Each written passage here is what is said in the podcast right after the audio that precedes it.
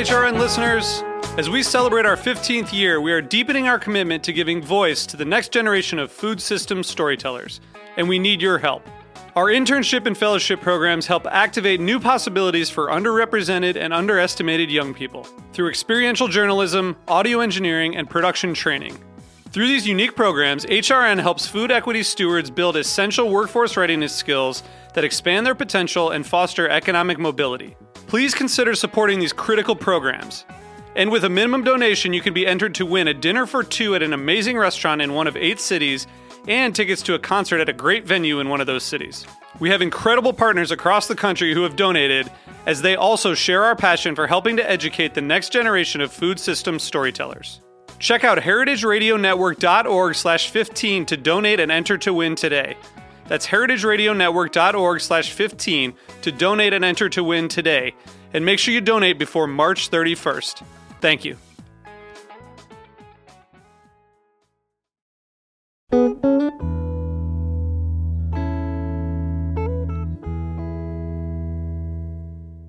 This episode of H R N on Tour was recorded as part of the twenty twenty Niman Ranch Hog Farmer Appreciation Celebration.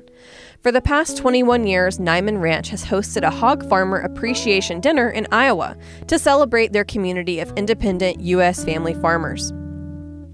In twenty twenty, covid nineteen made it unsafe to gather together in person, but it was important to continue the annual celebration and hold their Hog Farmer Appreciation Dinner.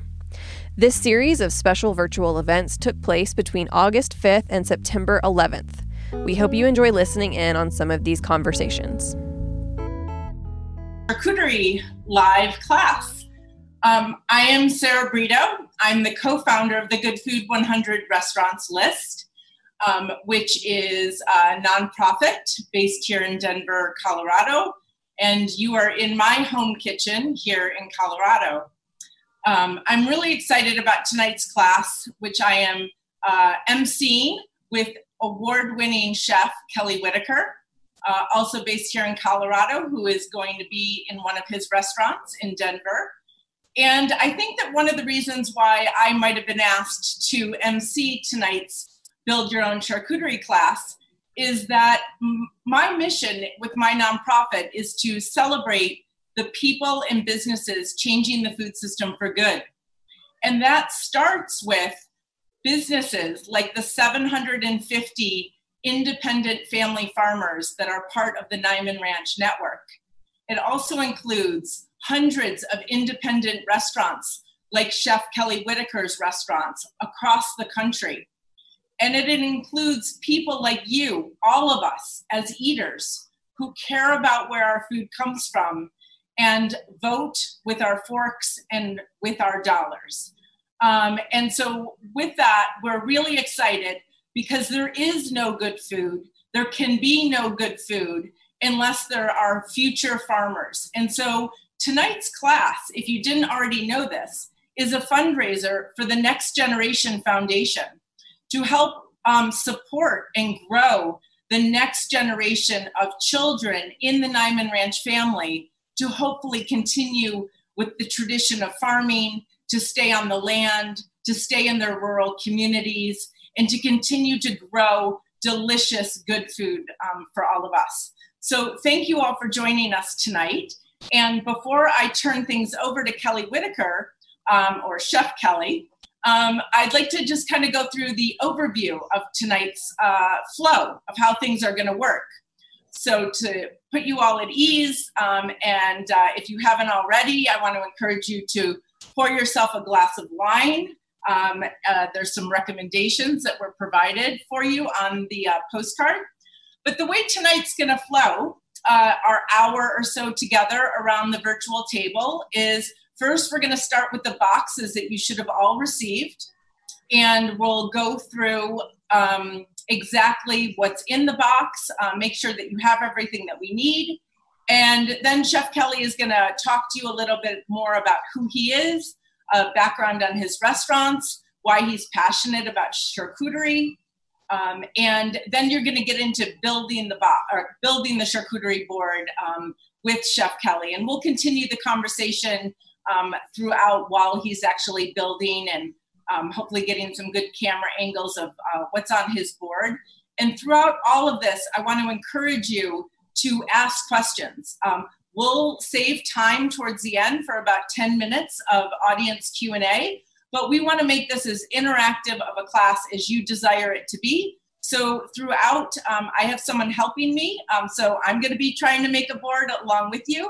I'm going to be trying to do multitask and hold the conversation with Chef Kelly. And we're going to be interjecting uh, your questions along the way, uh, saving time uh, at the end uh, as well. So with no further ado, because I know why you're all here, you want to start um, uh, eating uh, soon uh, the charcuterie board. I want to turn it over to Chef Kelly um, to uh, introduce himself, his restaurants, his passion for charcuterie, and begin to talk to you about what's in those uh, yummy boxes that you all should have uh, gotten delivered today. Chef Kelly? Thank you, Sarah. Um, and thank all of you for being with us here tonight. Thanks, Niman Ranch, as always, for including us in this important conversation about good food. Uh, I love uh, Sarah for many other reasons than just being my confidant tonight. I'm, it's so nice to see you, Sarah. It's nice to have a glass of wine with you. Um, and, you know, Sarah is one of those people that really believe in the neighborhood restaurant, probably more than any uh, anybody I know, and understands sort of the challenges we're up against. And tonight I was asked to be on this, and I thought, what an opportunity to, you know, come out, talk about, and give sort of an escape for tonight. So this is going to be casual. Like Sarah said, I love the questions. Um, and, uh, you know, we're going to eat and drink and talk about uh, some things, charcuterie, but whatever you're feeling. Just if you feel free, if you know our restaurants, uh, feel free to ask us anything or ask me anything. Um, I might not know, but I'll try my best to provide a great answer. Um, so I'm standing in one of my home kitchens too. Um, this is uh, Bruto.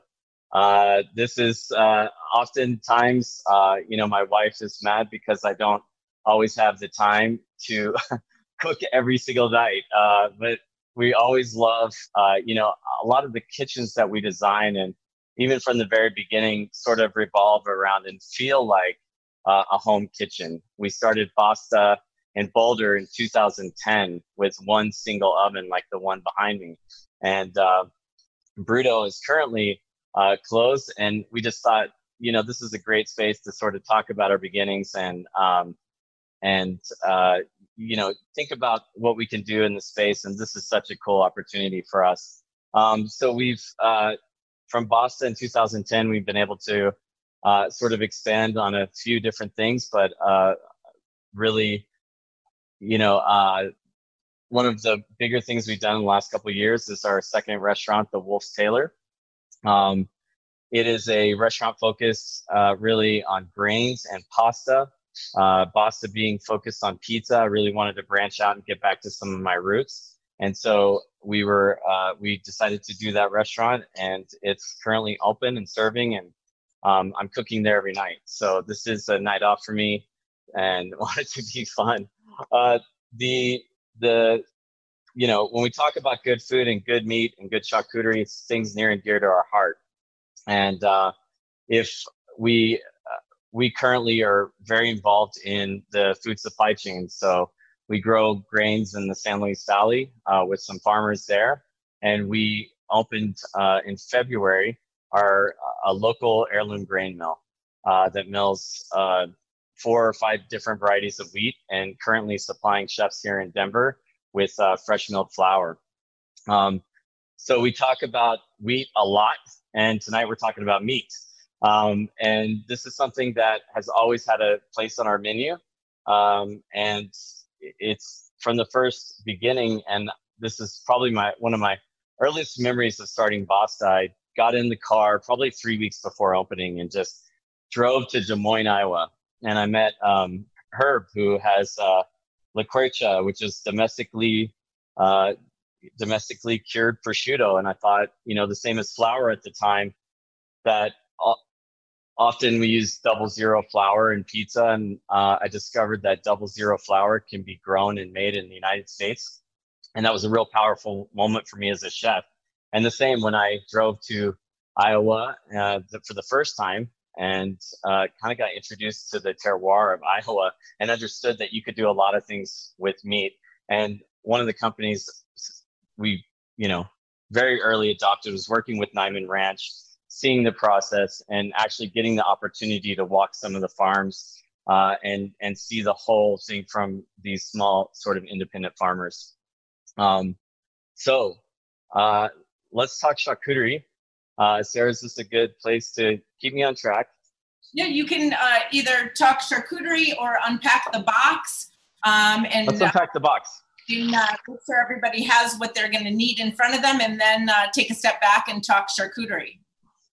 Yeah, so let's all start to unpack the box. I got to remember, you're in your kitchen too. And yeah, I've got my box. I'm going to, I've already unpacked it, but here's what mine came in, exactly the same thing that everybody else is came in, but I've got mine all spread out. So you, as you're unpacking things, um, Chef, do you want me to read what's on the card, or did you want to do that? Yeah, please. Okay. Go for it. I'm going to start opening some packaging. You guys at home, start opening some packaging with us. Yes. Uh, so which is step one. If you're pulling get your up, ingredients out. Yeah. Get your ingredients out. Um, you should have two of each of these, which is great because you might be only using one tonight, but you'll be able to build a second board. Um, you should have some hot soppressata. You should have some Genoa salami. You should have some prosciutto, pepperoni, capicola, summer sausage. So in total, there should be six different types of meat. One of them is uh, oblong sausage, cylinder shape, and the other ones are all flat packages. And then you should have three different types of cheese. Um, you should have the Milton Creamery Prairie Breeze cheese, their truckle cheese, and their quark cheese.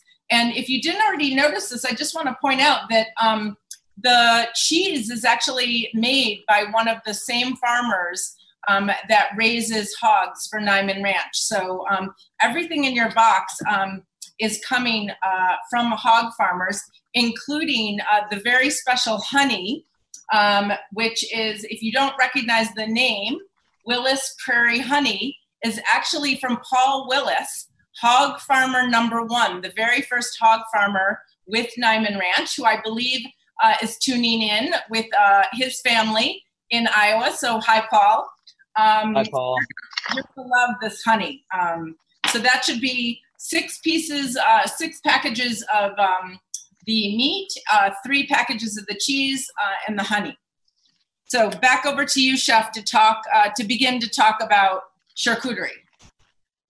Yeah. So when I approach, uh, you know, this, this, uh, you know, the plating and, and, and sort of putting everything together, it's, it's pretty straightforward. What I love about charcuterie boards is very D I Y, and depending on the purpose, depending on the reason, um, you can just build this sort of any way you feel like. So tonight, if you're at home with the family and you want to build a large board, that's great. Um, you know, that's, and it can, honestly, it's often looked at as the pre-meal, or it's looked at the whole meal, I think.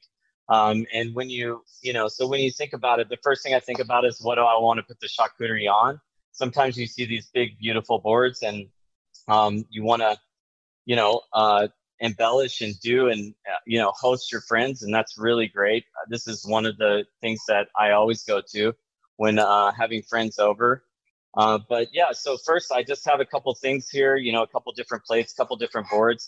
Um, so any of this really works. And um, for tonight, I'm just going to use the big wood board just so everyone can kind of see where we're going with it and how to approach it. Um, but yeah, the first thing you want to do is really just get everything in front of you. So you all see on that list that you have the, the wine recommendations, and then you have the grocery recommendations. I hope you all started with the wine. Well, yeah, um, and I should plug here, actually, Chef, that um, I, I'm actually sipping a wine from your Boulder restaurant um, because awesome. uh, for those of us living in states that have loosened the um, the liquor laws during COVID nineteen, one of the benefits is, is that I'm able to buy wine directly from Colorado restaurants and have it uh, selected by a sommelier. So I'm actually having uh, a bubbly rosé, which is very similar to the chocolate from Spain listed on your uh, postcard with the wine recommendations. Uh, but it's actually a Rosé Lambrusco, uh, if you're familiar, which uh, Chef thought would pair well with my charcuterie. So thank you to your sommelier and to you for your recommendation. For sure. And I'm drinking bubbles as well. I think that when you think about fattiness of meats and, um, you know, richness of the cheese and the bread, the acidity of bubbles goes great. Um, and one of the best memories I've had probably just uh, driving through Italy was through Parma and thinking about Parma prosciutto or Parma cheese, and Lambrusco is real central to that area. And it's just, uh, I have incredible memories of eating prosciutto, cheese, and uh, sipping Lambrusco. So nice choice. And thanks for purchasing from our restaurant as always. Um, so yeah, I've got a lot of these things in front of me right now. Um, so when thinking about uh, the next step here, um, you know, you kind of like when I think about the board, I always um, want to think about what do I need on it and what do I really can just leave off? What is sort of meaningless in this? So I always try to hit on uh, not too many crossovers. So when I say that, you don't want too many meats that are the same fat content, the same spice, they use the same wine. And uh, really, it's fun to bring as much diversity to the board as possible. And that means, like, you know, find something briny, find something salty, something fatty, uh, something bready. And that's sort of where we started to hear. Uh, and you often see a lot of fruits right now in Colorado. I actually just got my first Boulder-grown figs uh, since I've lived there. Actually, really close to you, Sarah. But um, so I fresh figs are around right now. So I brought in some fresh uh, figs, but dates and nuts and all these things really counterbalance the richness of the meat and complement it in other ways and contrast. And I think that is uh, the point. The complementing and contrasting is just so much fun when it comes to this. So um, I love the mix tonight from Niman. We are working with um, a couple whole muscle meats. Uh, those are, uh, and these are made more in the style of, you know, full salt cure. So if you think about some of these, and if you actually look at them and look at the the way that they look, the way that they're cut, and the, the fat in them, you can kind of see that some look a little more cooked, maybe like a sausage, and we actually have a great sausage as well um, that I'm going to open. But um, your whole muscle uh, meats tonight are the capricola and the uh, prosciutto. And so, again, the the diversity we're bringing between some cured meats and some uncured or cooked, and then some sausage uh, is what I think about when building the board. I don't want to have too many cured, too many uncured, too many poached, or too many sausages, unless you're in the mood. Again, this is kind of your world, but I love this mix from Niman because it really kind of uh, hits everything. We've got spicy, fatty, rich. Um, so uh, I usually start with the meat and think about that um, as we start to build the board. Prosciutto is one of those things that, um, you know, should be sliced thin, and we'll talk about that a little bit as well, because some of these things are nicer to, you know, hand cut, uh, like the sausage, because you can kind of choose how thick or how thin you want the sausage, and so that, feel free to. Is that what you're starting with? Should we start? Um, I'm going to start with the prosciutto. Um, the prosciutto, a- again, if you're hosting friends and you want this thing to look great, I like to start with some of the texture. And prosciutto should be laid out. It shouldn't be bunched up. A lot of these you just want to be careful with as you start to plate them. But okay. really, uh, I'm starting with the prosciutto. I shouldn't roll it? You're saying to to lay it out? Yeah, typically you want to lay, you want to slice thin. And if you start to bunch it up, it's one of those meats that, and you can see the way that Niman packed it. They sliced it. They put a little piece of paper in between it or parchment. And this is a great thing for prosciutto, because they're essentially telling you right now what to do. They're saying, don't let it, you know, get, they didn't send it to us just, you know, thrown in a pack. They've taken the care to really separate it with this paper. Um, so, but it's still don't, you know, a lot of, uh, a lot of chefs maybe think you sh- it should be flat. And, you know, I like the prosciutto because it's one of those things with just, uh, you know, slightly manipulated, you have this like great texture on the board. So that's where I like to start. Okay. And the good thing is, is since we're all doing this in the privacy of our kitchens, and I'm going to uh, take a cue from Massimo Bottura, who was always saying in his Instagram videos, wash your hands, you know, wash your hands. We, we're all washing our hands. But the good thing, because we're doing this privately, is we can all nibble and nobody's going to know if you're nibbling along the way, taking a sip of wine. So, sorry, go ahead, Chef. No, this is exactly right. I've got to look at this too. I'm like, oh, I want to like eat this right now. And I am being watched. Um, but. Okay, so what are you going to next? Uh, so next, um, again, looking at some of these other, um, you know, so we talked about the whole muscle. So the other ones, I mean, traditional sopressata and some of these other cuts, they're really a way that, you know, to utilize the whole pig. And it's just so important when you think about how these pigs were raised, how they're processed, and really respecting the process. I myself, it's like one of those things when I think about some of these meats, and a lot of my friends that actually make these meats as well, you know, I, my first thought was like, I shouldn't be having this conversation, but it's always been an important part of my menus and I love it. But it's one of those crafts that, stepping out of my day-to-day cooking and everything, that I just, you really need to dedicate a lot to it.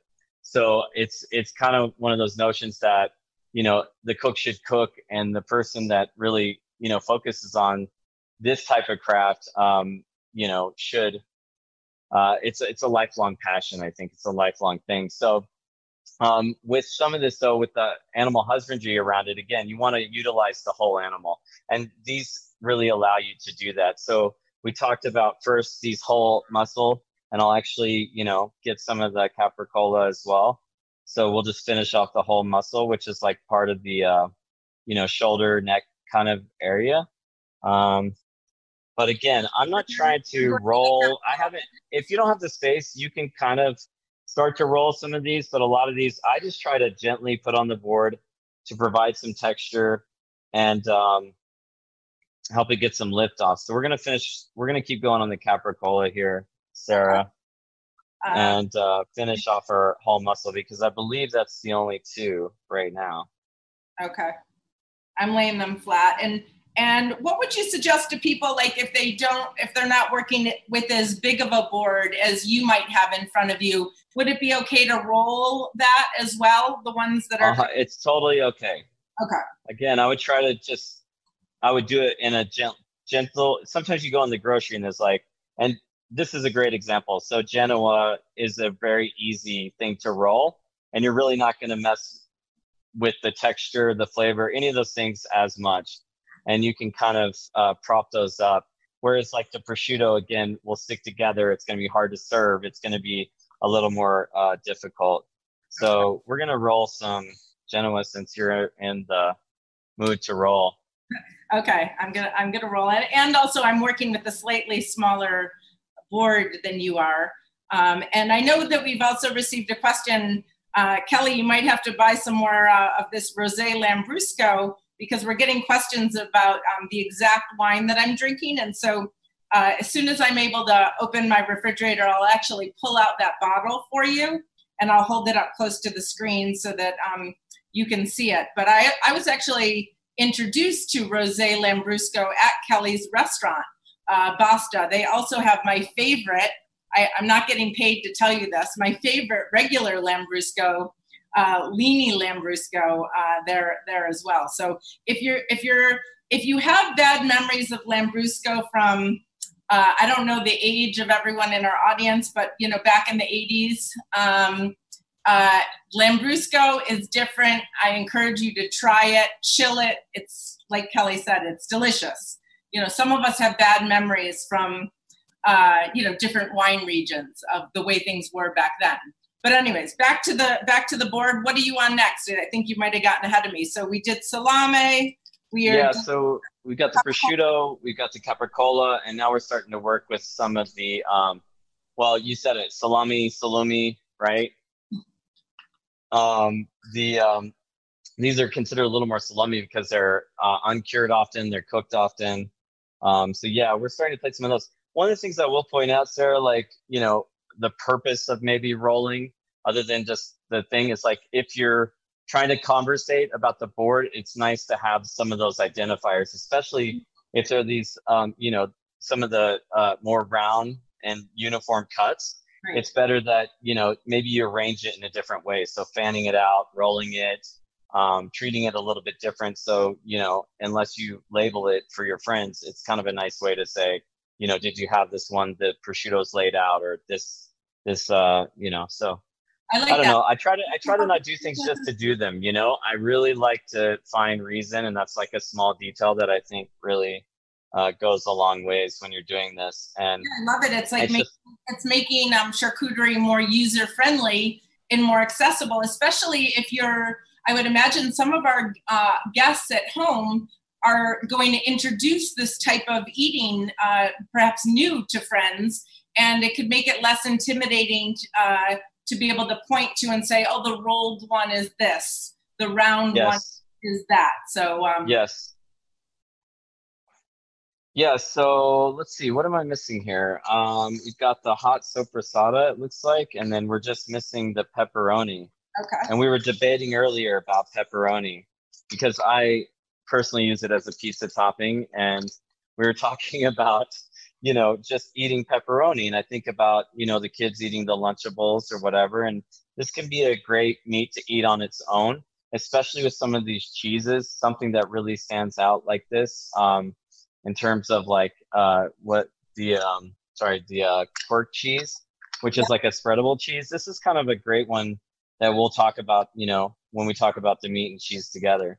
Yeah. So um, I, I love what you know, you're saying about the pepperoni and Lunchables, because, you know, we were talking about this earlier today. You know, we have um, as Americans, this idea that fast food is always bad for you.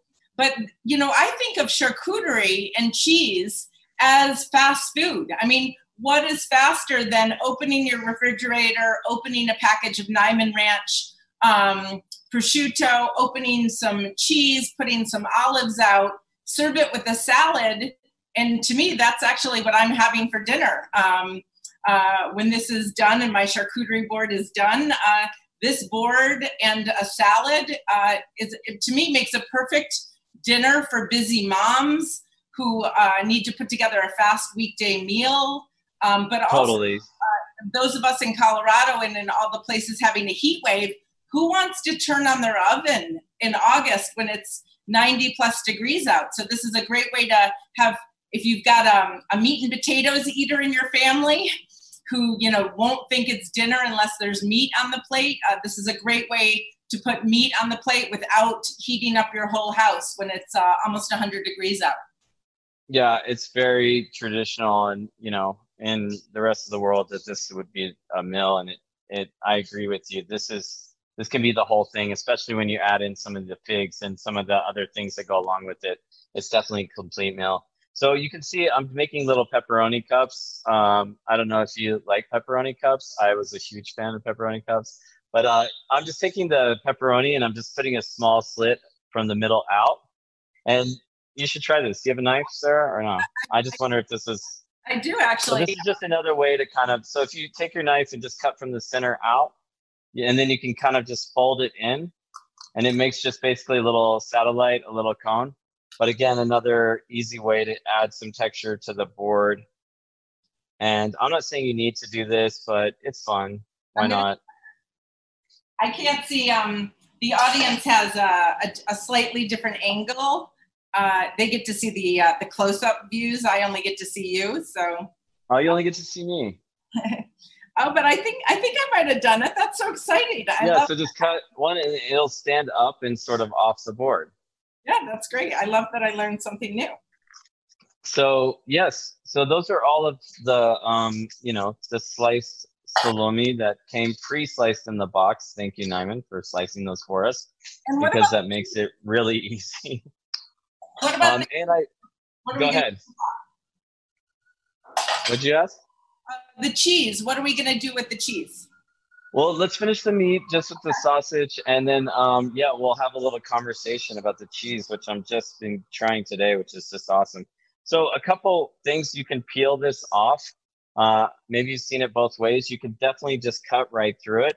And again, if I'm the host and I'm like starting to build the board, this is somewhere where snacking becomes kind of important, um, because you can kind of choose, you know, it, like, you know, depending, you know, if it's kids, if it's adults or whatever, you might want to, you know, uh, not like eat a big, a larger piece of sausage. So this is a, this sausage can be cut thick. It's really nice thin as well. Um, you know, but this is your world. So that's why it's always fun to have some sliced meats, but including some, a couple unsliced, like this sausage is a great way to just kind of, um, you know, take things into your own hands right now. So we're going to cut some of the sausage. And again, you can peel that. You cannot peel it for the guest. Um, I'm going to go ahead and peel these off. And about how thick are you cutting these? You know, I'm just cutting about, you know, probably, probably about the width of a pen or pencil. Okay. So, so that's pretty thick, um, only because we have a lot of thin uh, cut things. So just going a little bit bigger, but thin is, I mean, again, it's your world. I would try both. Smells great just cutting into it. Oh yeah, the, these and types of sausages are, are so fun. Discs? Yeah, I'm just doing it as disc. You could cut on a bias if you want, but um, you know, this allows you to. For all of us you know, amateurs, kind of, that means on the diagonal. Kind of do what you want, yeah. Okay. So now we have the meats down, um, and again, we've kind of left a few spaces. There's spaces all over the board, and. You asked earlier about, you know, the size, like what if we don't have a big giant board? Um, I would say, you know, again, a great way to think about this. And especially right now, you know, um, about building individual plates or, um, you know, smaller boards. It's really, I like to think about this type of meat and the richness of it. Uh, you know, if you're going to, um, if you're going to have this sort of as a pre-meal, maybe like two ounces, three ounces. Uh, per person. And if you're going to kind of go what you said, like, let's just make this dinner tonight and have fun with it, thinking about five ounces or so, six ounces of the meat um, with the accoutrements or all the other little things, um, kind of make a better, for a better meal. If okay, that makes so sense. Two ounces per person if you're doing it as a starter. Yep. And I would kind of build it the same way, though. I would kind of start to divide your space. I don't like everything on top of each other, but as you start to build, you can really have fun with the garnishes. And I was making pizza with famous pizza maker, you know, Chris Bianco at one point, and he was talking about how he tops a pizza.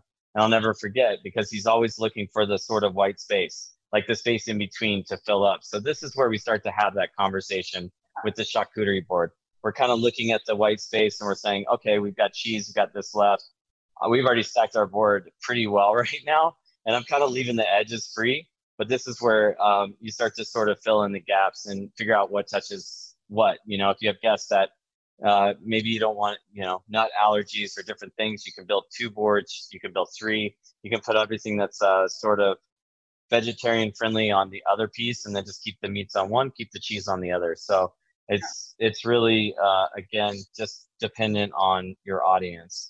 In a well, way. I love what you were saying about the individual plates because um, I recently went to a social distancing gathering and um, the host actually made um, each pod of like each family that was coming to the get together, made them an individual charcuterie plate so that we didn't have to go over to a, a common plate. So we're making one big board today, but you could easily, as you said, uh, create individual boards um, with all of the olives and pickles and honey and nuts that you want.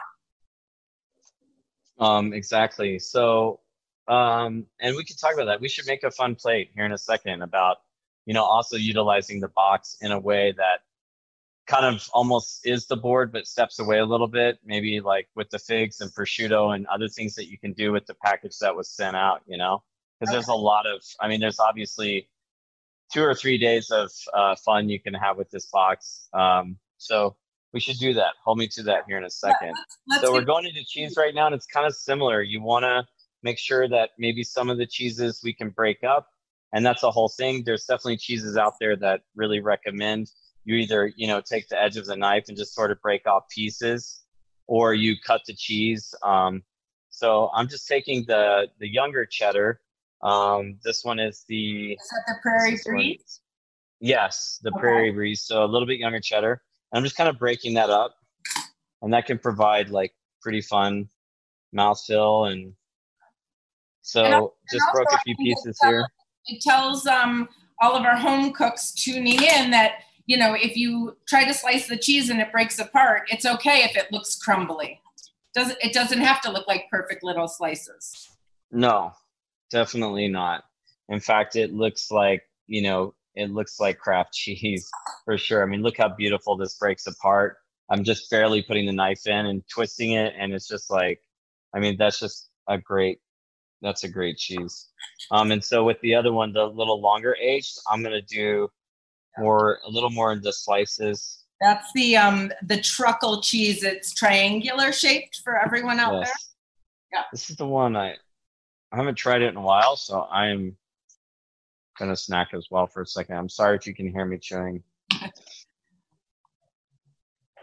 I, I would be snacking more. I'm just afraid to get food in my teeth. All right. So, yeah, just stacking these, kind of fanning them out. I'm actually going to leave some space. As I mentioned earlier, this pepperoni, I think, is a great fit for the spreadable cheese. So this is Quirk, which I believe is just, you know, similar to goat cheese, uh, um, but made with cow's milk. Um, yes, I, I told you, I confessed earlier, I cheated and had some of the Quirk cheese on my toast this morning with roasted okay. beef on top of it, so... Um, sorry, I, I, I know we're uh, promoting meat here and not uh, not veggies, but, you know, got to eat our veggies too. Okay. So, yeah, I would just kind of scrape this cheese, kind of ball it up in the container, and don't worry about it too much again. This is going to be rustico, you know, but. So you're just, uh, and this is going to be a great cheese too, as we start to garnish, you know, um, I think for, you know, the honey, but I like it with the pepperoni. I actually like the pepperoni with this cheese, with the honey. It kind of all starts to work. And that's, again, you're kind of the D I Y board expert. And then you're relying, you know, you're kind of giving that away to whoever's eating it to sort of build their own world with this too. Um, so we've got those two cheeses, or actually all three cheeses down. So yeah, this is the the the first part of the box, which is the meat and the cheese. Um, and then, you know, if any of you have gone out, and this is where the conversation just again becomes more about what you want. But um, I brought a loaf of baguette from our bakery today. Uh, bread. I mean, maybe we could talk about bread for a second. It's not always something that you necessarily need on charcuterie. I think a lot of people think that you have to have crackers, and obviously I'm a massive supporter of good bread. Um, and so, you know, but Sarah, do you always do the bread? Is that a thing for um, you? I would have actually picked up some bread from your bakery today, dry storage. Um, but for me, whether to use bread or crackers always depends on what's going to come next. And since one of your restaurants, the one I live near, is a pizza place, I tr- personally, I try not to fill up on bread if I know I'm going to have sense. pizza. But since tonight it's a meal, I'm I'm kind of wishing that I would have uh, gotten that baguette. So I'll have to pick up a baguette this weekend. Um, so I think, yeah, I like I like the crunch of crackers, or the the the um the the mouth, the tooth feel of bread um, as a textural, like you were saying earlier. Um, you're mixing up the textures of the meat.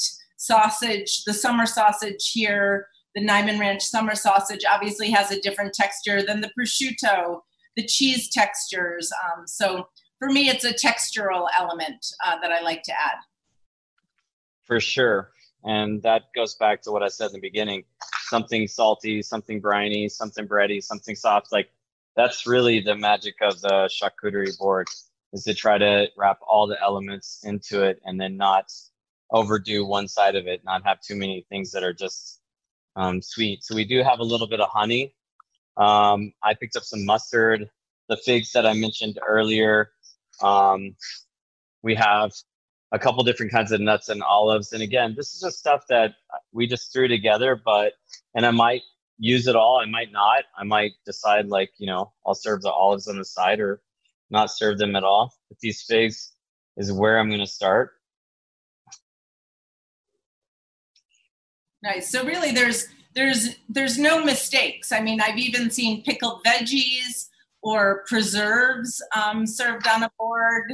Uh, if you've got pickles in your fridge, I mean, it, it's really like, this is, seems like one of those meals that you could just dig in your refrigerator and say, what do I have in there? What do I need to use?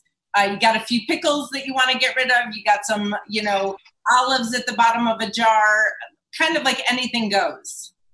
Yeah. And so with the figs, it's something that I'm definitely trying to highlight.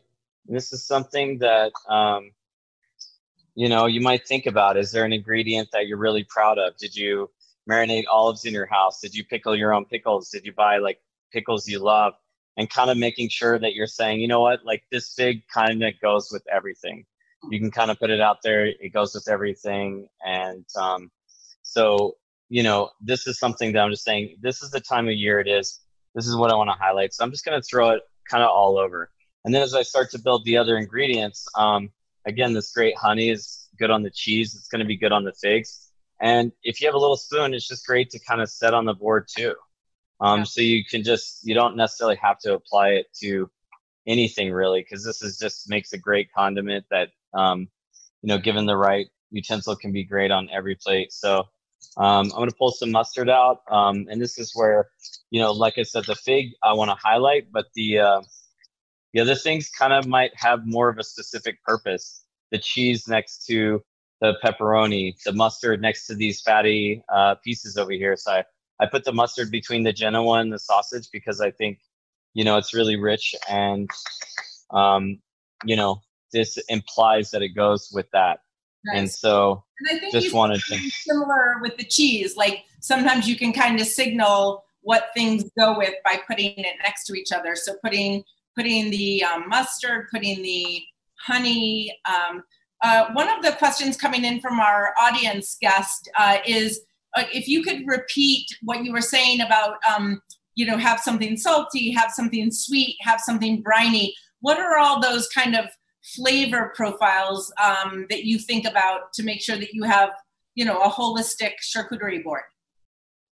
Um, yeah. So, I mean, it, it's really kind of where we started. I mean, uh, a lot of these great meats and um, especially if you're dealing with pork and not lean, maybe like Brisala is beef, right? It's very lean. But when you dive into the, the, these specific meats, um, you want something to cut through it. So that's where the acid and the fat uh, really helps. So um, sometimes you can see even certain pieces garnished with something. I brought some uh, saba, which is some sweet pressed grapes. Really goes a long ways to uh, bring everything together. And instead of just eating, you know, fat or eating, um, you know, say, again, you see these things served with all kinds of fruit and grapes and everything. So I like the range of thinking about, and this is how, I mean, I approach food in our restaurant. I try to think about the menu and across the board. I don't want too much rich food. I want to add some meat. I want to add a little bit of chicken, uh, a lot of these great vegetables this time of year, and really sort of round it out. And really it's that rounding out Uh, that I'm talking about. So here specifically, we have the honey uh, as being very sweet. We have the earthiness of the fig. Uh, I think the fig really, uh, again, represents sort of the market right now, and, and uh, that that earthiness um, or bitterness even. Uh, some of the nuts act that way. Um, I love uh, nuttiness next to even, you know, some of the animals are fed with like acorns and finished with, you know, there's this whole uh, intense thing around what the animals are eating. And sometimes it's really fun to showcase that. But it also, you know, really helps draw out the flavor profile of the meat. So if you have nuts or, you know, these these certain characteristics, like prosciutto is a little bit nutty, um, you want to add the nuts just to sort of draw those flavors out of the meat as well. So not only does it, you know, it it sort of rounds out the whole board, it also accentuates the the flavor within the meat itself, if that makes sense. Another question coming in from our audience um, is what um, parts of the hog are these types of meat coming from? Uh, can can we uh, can we go through the meats and, and talk? Yeah, so prosciutto again, we talked about in the beginning, prosciutto and the capricola are both whole muscle. So that's really where you get an identifier. In fact, a lot of the uh, specific names are named after cuts, um, and capricola being like the shoulder, the neck area. The prosciutto is uh, a leg, essentially. So, and then the rest is, like I said earlier, utilizing the whole kind of parts of the pig. Um, but that's what you have in the box today. It's really the the neck, shoulder, and the um, and the uh, leg with the prosciutto. Um, and then another question regarding eating. And uh, like I said, I can only see you, so I'm assuming the audience might be getting a a panned uh, view of the uh, finished board, or we should show them the beautiful board that you've created. But uh, the question is, honey on the meat or honey on the cheese? Does it matter? Uh, it doesn't matter. And, it, you know, again, it's personal preference. Uh, my personal preference is, you know, probably just a little bit with the cheese, but, you know, this with the spiciness, like one of my favorite pizzas out there is like spicy pepperoni with like honey drizzled on it with Calabrian chili. So really, uh, when you get into those spicy meats, like the pepperoni, I think the honey works really well.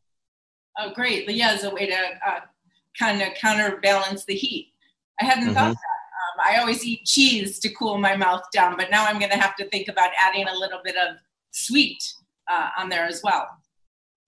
Great. Um, Absolutely. Can um, you show the finished board? Um, yeah. You know, I haven't put everything on. I'm just going to add a couple olives.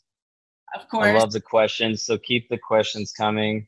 It should totally be the conversation. I'm going to open my fridge and uh, show the wine. Pardon my Italian pronunciation. It's called Cleto Sciarli. Uh, and uh, hopefully I'm holding that up straight so you can see it. And uh, I bought this at Basta. I don't know if you sell it anywhere else for our Colorado viewers and any of your other restaurants.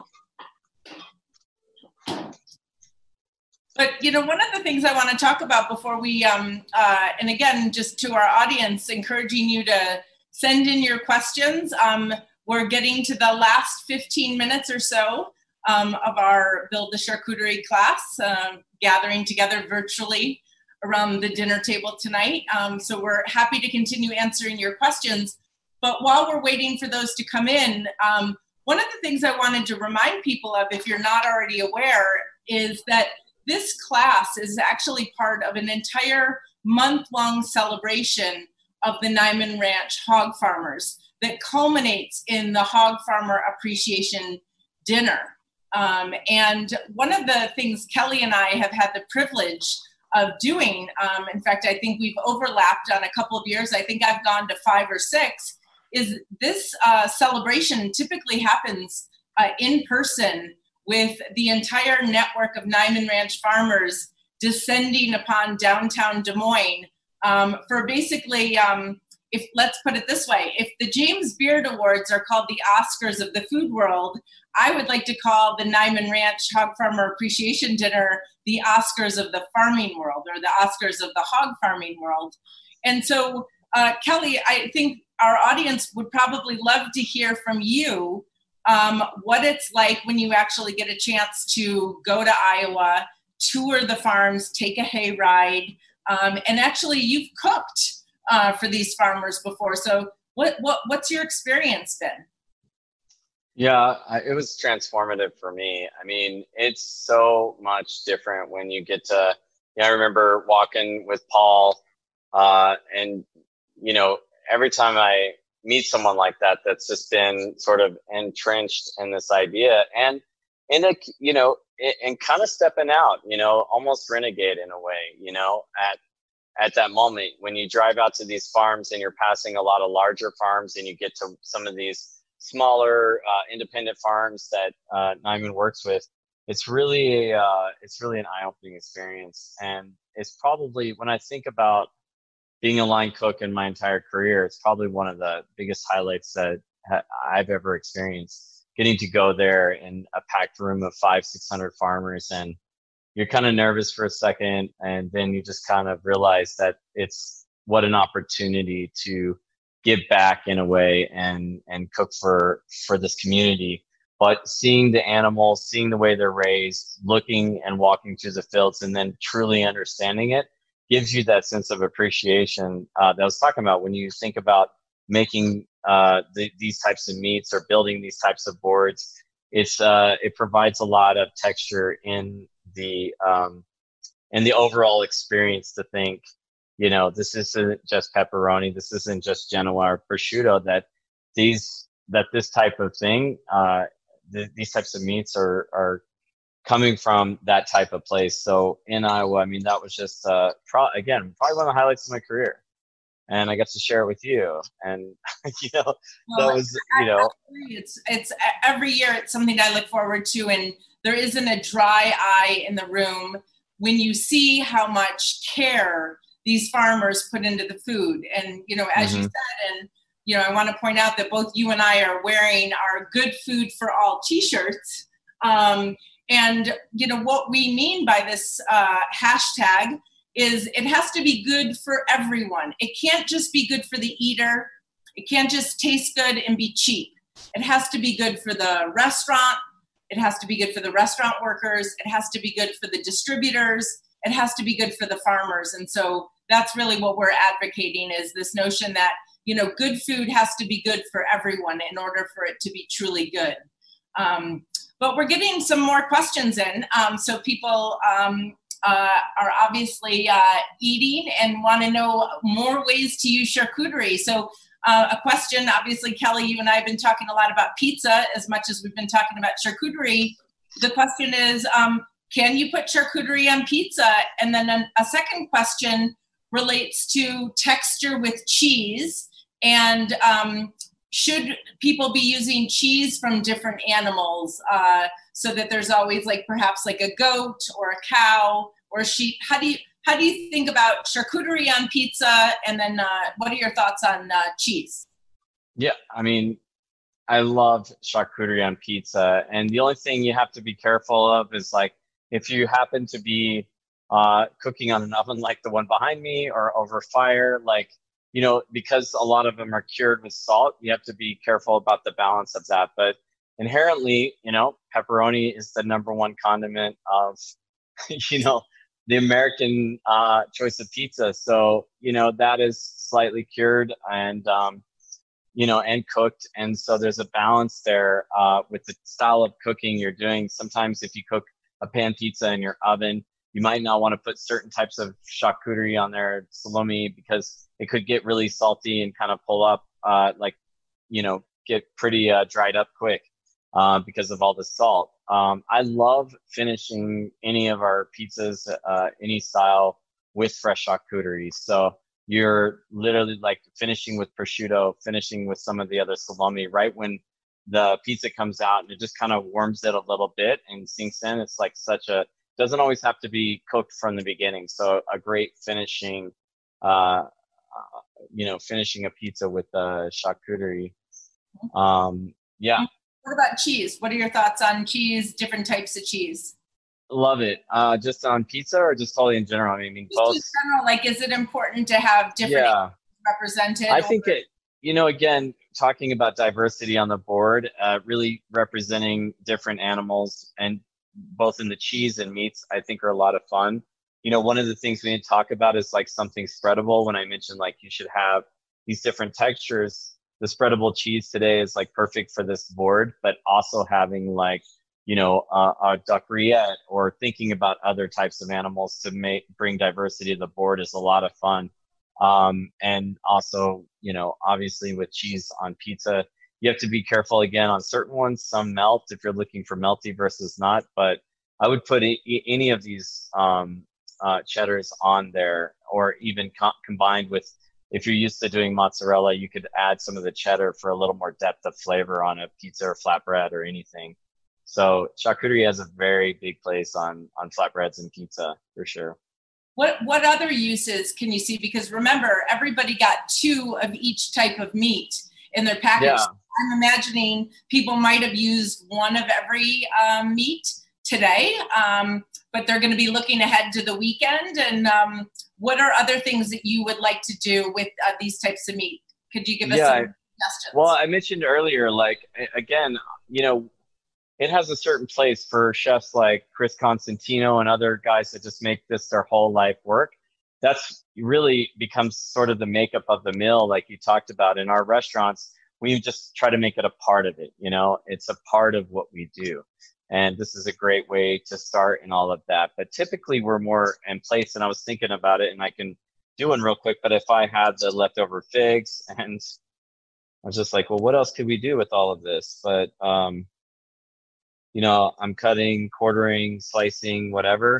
Uh, a real famous dish in Italy is prosciutto con melone. So if you're bringing in peaches or figs or melon or anything, a lot of this can work as a secondary, you know, meal. But um, and uh, obviously a lot of this works with sandwich. So taking that, the rest of the baguette, and cutting it open and adding tomatoes and prosciutto. Prosciutto, I mean, you could just, you know, all day. But some of the others, like with the um, with the Genoa, with the pepperoni, with the soppressata, like the, all of those are, you know, great ways to just like stuff in a sandwich or baguette, and you've got lunch for the next, you know, two, three days for yourself and the kids, or or what have you. So, um, what, but just, you know, this is just using leftovers, and I can show you. I don't know if actually making sure the camera can see, but um, I just sliced some figs. Um, I've got some prosciutto. I'm going to take some of these leftover pistachios and just kind of break them up. And this is just, I mean, really all of this stuff kind of goes together in a way, which is, again, why it's fun to kind of take a piece of baguette or cracker when you're eating the charcuterie board and just you're trying to assemble something, you know.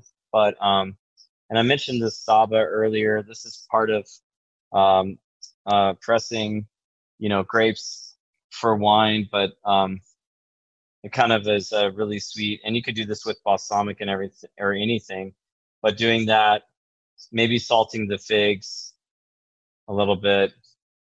Hmm. And this is just, you know, stuff that we've literally found at Bruto. This is not very pre-planned, uh, but this is, you know, just a simple salad. I would add, and I know you can't see this, Sarah, I've kind of got it on the, but, um, More you know, adding adding arugula, adding greens to this. I mean, you've got a great salad.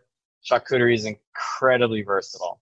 Um, and there's really anything that you can add to or do with uh, around a meal, or make it the meal, like you said. Nice. So another question coming in is um, going back to the main board that you created, which, by the way, I should try to show you mine. I would love to see yours. See if I was a good student. Um, I'm missing some things because I wanted to stay with the conversation. But uh, is when you do put out a board uh, for a get together, do you usually keep some of the meat in the refrigerator and then um, like refill it, like keep some as backup? Do you have um, a separate board that you can just replace? Like, how do you suggest people think about replenishing a charcuterie board at a get together? Because they can get a little messy. They can. And I mean, us in the restaurant, if we're hosting, you know, guests in the restaurant, um, we typically, uh, you know, will build a secondary board. And that's not to say that everything out there is like, you don't discard or whatever, but sometimes we'll bring it back. And we'll just always, you know, try to replenish and make it full by bringing, you know, kind of putting two in the rotation, I should say. You don't need six in the rotation, but having another backup if it's that type of thing. Um, it, you know, if it's just, let's just, you know, get into it and eat it and finish it, and this is it, and it's the meal. But if it's, if you're hosting a gathering, I would recommend two uh, and just rotating those out. So anytime, we look at about like fifty percent, like if it's fifty percent, and I know that seems like a lot, but it also allows us to kind of rebuild off of that um, and just keep, um, keep it fresh. Yeah. Okay.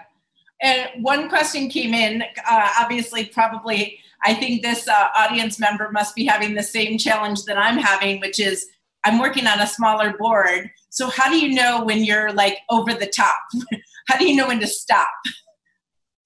Um, you know, I, I talked about white space a little bit. I think that that's probably your signal. Although I could keep stacking on all of those, right? So maybe I have, you know, two or three layers of the Genoa. So you can really, I would say, stick with the with the thing you're plating and stack high if you need to.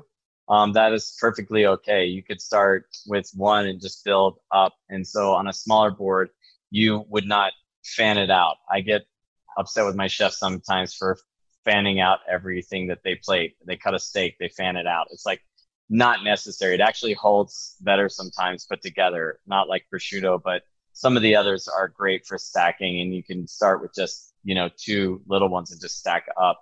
And people, you know, if you roll it, especially, it's real easy to navigate that. But I don't think that there's like a moment. I, you know, I think some of the greatest boards at parties are the ones you walk in and you just get that wow factor. You're like, whoa, this is a yeah. lot, and it's abundance. Okay. It says abundance. abundance. Yeah, it's abundance. Yeah. Great, great. Well, Chef Kelly, thank you so much. Um, this has been super educational, and I will try to show you my board without, without, uh, having everything slide off of it. Um, but, uh, and I love that new technique that you taught us with the pepperoni to make the little pepperoni cones. So uh, thank you. It seems like from the questions that are coming in, people are having a lot of fun. In fact, some people are asking, this was so much fun, when can I take the next class? And so I want to encourage you all that there is an upcoming class uh, on September tenth. So mark your calendars. Um, if you enjoyed this class with Chef Kelly, we're sort of the opening act for Chef Thomas Keller, uh, the highly acclaimed chef from California. You might know his restaurant, uh, restaurant uh, original restaurant, I should say, The French Laundry, um, also has Per Se in New York, um, and several others. He is going to be doing the Hog Farmer Appreciation Dinner on September tenth, and you can register for that class and get your kit for that class, and then there'll be a live demonstration with Chef Thomas Keller by going to the website Niman Ranch H F A D dot com. That H F A D stands for Hog Farmer Appreciation Dinner, um, and uh, I highly recommend. Um, uh, now that you've gotten the hang of these video classes, um, the proceeds from that class, like tonight's class, are all going to benefit uh, the Next Generation Foundation. Um, so again, huge thank you to Chef Kelly. Um, you know, we know this is a difficult time for independent farmers, uh, for independent restaurants, and uh, we all have to do our part to vote with our forks and to vote with our dollars and continue to support good food, good farmers, and good companies like Niman Ranch, good independent restaurants like all of Kelly Whitaker's uh, restaurants, um, and a food system that is really good for all, that works for everyone. So thank you so much for joining us tonight, spending your evening with us around our virtual charcuterie board. Um, and thank you again to Chef Kelly and to Niman Ranch uh, for inviting me to host this for them. Enjoy your evening and wish everyone good night. Bye. Thanks, everyone.